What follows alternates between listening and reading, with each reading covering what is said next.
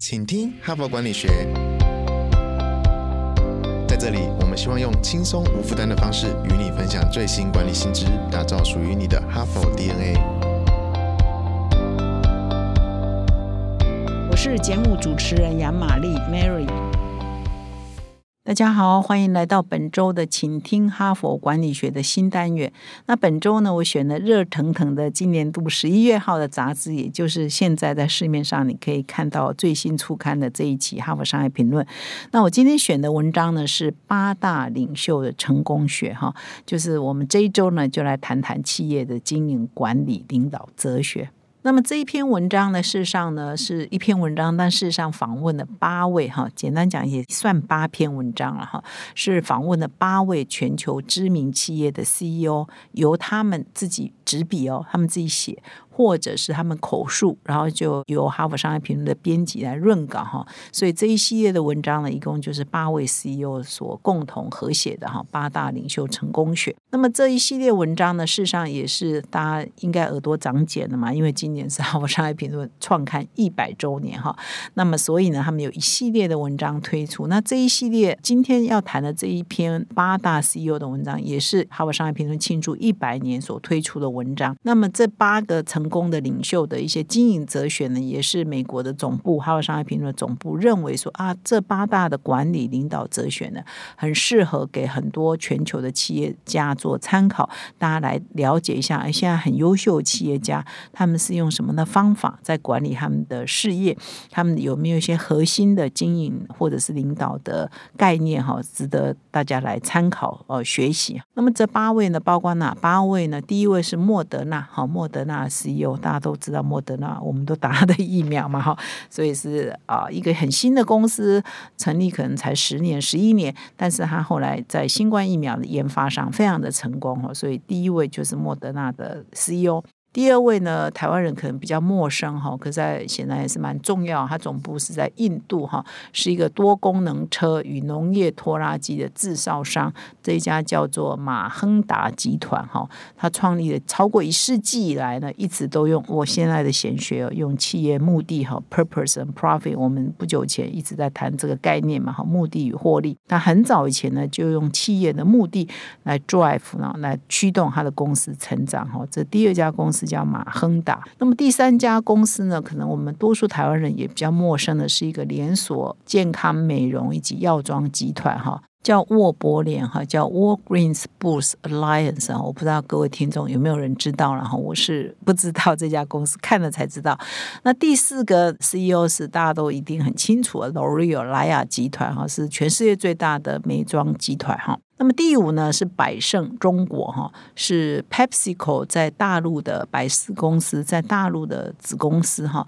那其实呢，百胜集团在中国大陆经营的非常的好，百胜中国，那它现在是中国最大的餐饮集团，它下面就肯德基哈，还有必胜客，还有小肥羊等等哈。百胜中国呢谈的是创新哈。那么第六家呢，CEO 呢是非洲的一个电信集团，叫做 Celltel，C E L T L，Celltel，哈，这是第六家，这个我也蛮陌生的。第七家呢是一家西班牙的能源集团，叫做 Iberdrola 哈，我们翻译叫伊维德罗拉哈。也是一个能源集团。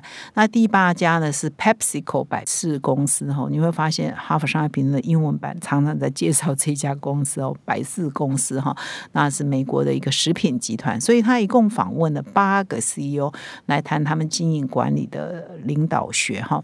那我可能在一到四呢就会来陆续介绍这八位 CEO，但是可能介绍不完哈，所以我可能只介绍四到五个、六个，因为时间还是有限嘛哈。那么我今天呢就。先来介绍莫德纳的执行长，Moderna 的执行长叫斯特凡班塞尔哈。那他分享说，他的莫德纳的一些经营的理念呢，是从 Planning from the future back 哈。其实用中文讲，我们的编辑下是从未来开始。往回规划哈，那事实上还有一个更好的、更简单的中文词，叫做以终为始哈，就是以终嘛，终就是终点，我的终点站到底要达到什么境界哈？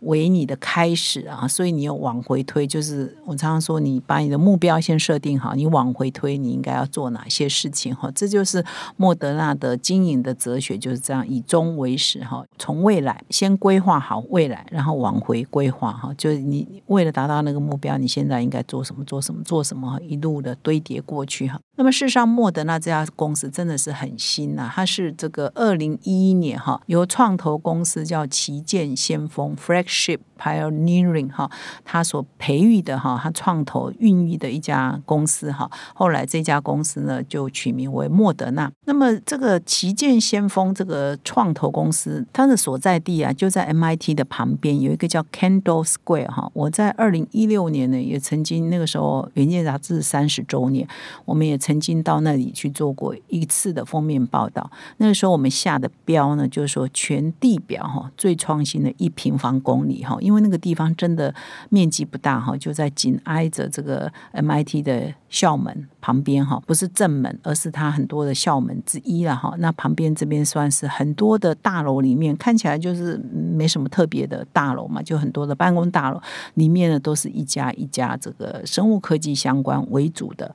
呃，新创公司或者是创投公司哈，所以这里呢就变成孕育了很多生计的独角兽哈，所以那时候我们特别做了一个报道，叫做地表最。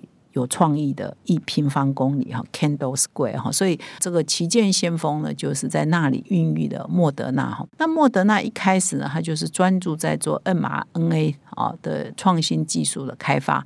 那可是呢，那个时候呢，其实很多人是不看好的哈，真的是少数的科学家在那边堵住哈，在那边研究。但事实上，很多人都会觉得说，这个可能还要等很久哈才会成熟。但是呢，他们就是有一个核心的思想，就是说。这个 mRNA 的相关技术到底可以怎么帮助人类呢？那他们有一个非常重要的经营的或创新的理念，就是他们常常在提假设，就是假设会怎么怎么样，就如果怎么怎么样会怎么怎么样。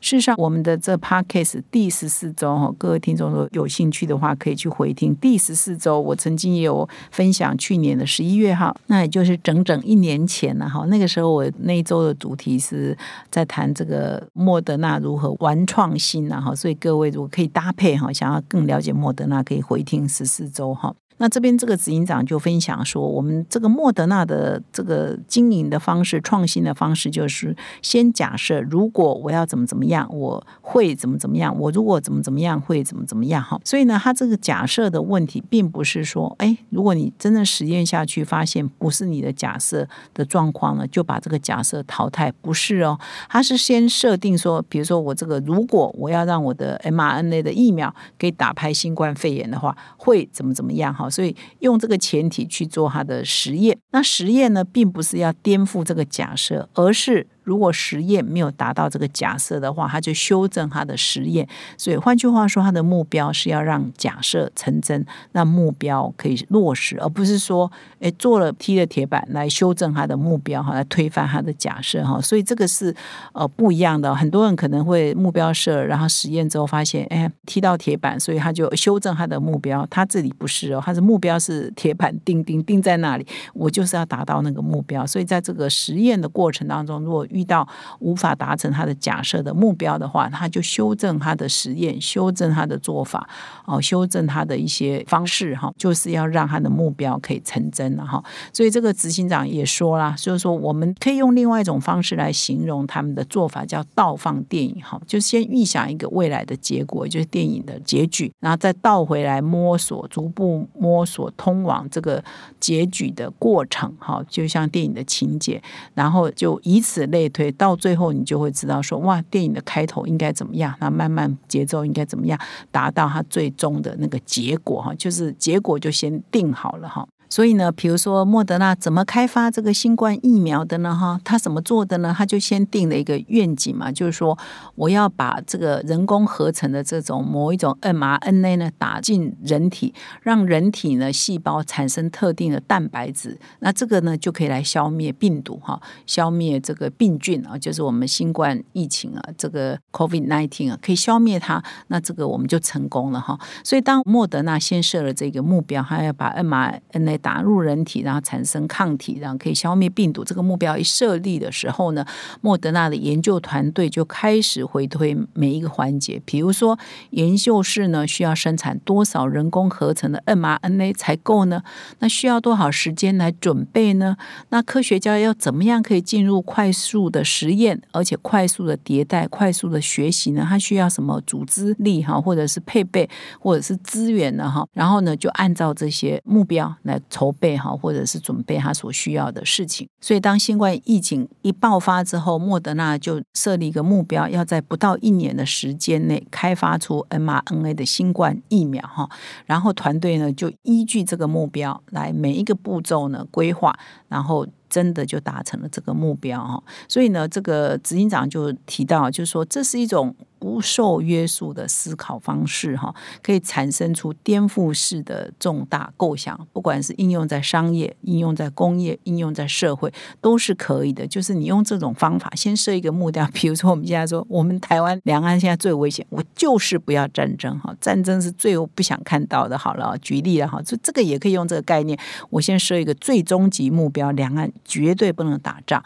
那我们就来推啊，我们要做什么筹备？我们要做什么准备啊？我。我们应该有什么样的思想啊？我们要什么样的心态等等，都是可以用这个概念哈来谈的了哈。所以他这边讲说，这种倒叙法可以是用来推动一艘一种不受约束的思考方式，产生重大的颠覆啊，是非常重要的创新，都可以靠这个来做哈。那么要推动啊成功哈，这样子可以做的成功，因为事实上也是不确定性很高嘛哈，所以呢，它这个企业文化很重要，就是你必须要营造一个可以让这样子的啊，先想象啊，先假设哈，再去实验，然后实验是要符合这个假设的哈，这样的文化呢，也必须要创造出来哈。要什么样的企业文化呢？这边有特别提到，就是说你要愿意接受人们提出来的不合理的意见哈，就是说，而你假设可能是很多。听起来是不合理啊，那大家要有那个文化，可以接受一些不合理的意见哈。第二就是说，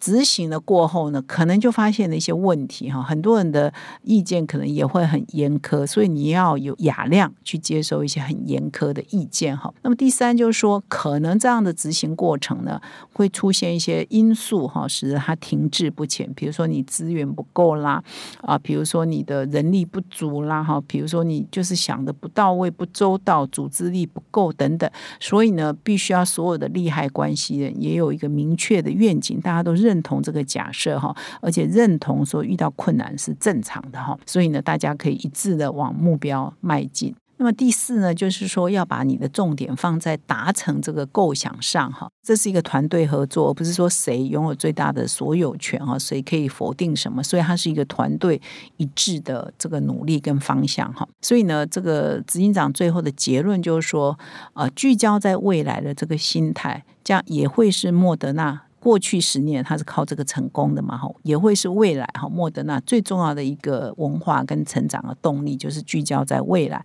然后先假设我未来要达到什么目标，再来倒放电影。我现在开始要怎么怎么做哈？所以呢，以上呢是莫德纳成功经验的分享哈。先设定好目标哈，再来看你从第一步开始怎么怎么做，遇到困难怎么怎么解决，要建立什么样的文化跟组织哈，都是相当关键的哈。所以呢，莫德纳应该是过去两三年因为疫情哈爆红的一家公司啊，哈，所以他的经验呢，可能也蛮符合未来的需要哈。我明天呢会再继续分享其他 CEO 的一些领导管理的哲学。我要再重复一下这篇文章，一共八位 CEO，我没有办法八位都讲，所以呢，顶多讲四个到六个最多了哈。看我们的时间，那今天就讲完莫德纳就好。感谢你的收听。最后呢，我要跟各位听众分享我们哈佛商业评论的个案教学领导者学程第七期要开。始招生喽。那么自从去年一年多以前呢，我们推出这个个案教学的领导者学程，到现在呢，其实每一期呢都得到非常多的回响。那有些企业界的朋友呢，他几乎每一期哈，从第一期到第六期，现在要进入第七期的，他都参加。很多企业呢，负责人参加完了之后，他觉得非常的好，所以接着呢就会派他的高阶主管啊，或者是甚至是二代啊、三代的接班人呢，陆续来上课，那培养企业内共同的语言。那么一位金控公公司的副总经理呢，他在上了我们这个领导者学程之后呢，就给我们一个很好的回馈。他说他在二十六年的职涯中上了很多很多的训练课程。那我们的这个哈佛呃商业评论的这个个案教学是完全采取哈佛式的个案教学，是他经验最独特的。然后他整个的上课过程呢，都相当的享受，也真的学习到很多。其实我这三年来担任哈佛商业评论的执行长，做的最重要一件事情呢，就是希望把这个哈佛商学院这种管理的知识落地在台湾。所以，包括我这个 podcast，我们这个团队啊，努力经营的这个 podcast，就是要把哈佛的这个管理学的知识呢，让各位听众呢可以很容易的吸收。那同样的，哈佛商学院最经典的是个案教学，所以我们举办这个领导者学成个案教学，也是一样，要把这个你要到花。很多精力时间到美国去上这个课，可以落地在台湾哈，所以这都是我们落地化的一环。所以呢，我再一次的邀请各位旧与新知哈，如果你还没有来上过我们的领导者学成个案教学的朋友们，请你可以来体验一下。那么，如果你已经上过的，你很喜欢，到你已经变成我们大家庭的一员嘛哈，所以感谢啊各位旧与新知可以来报名我们领导者学成第七期，会从明年的一月到三月。呢，每一个月的一个礼拜六上课一整天哈，请到说明栏点我们的课程连接哦，欢迎你成为我们的大家庭的一员。感谢你的收听，我们再相会。现在就注册 HBR 数位版会员，每月三篇文章免费阅读，与世界一流管理接轨，阅读更多管理大师的精彩观点。现在就开始。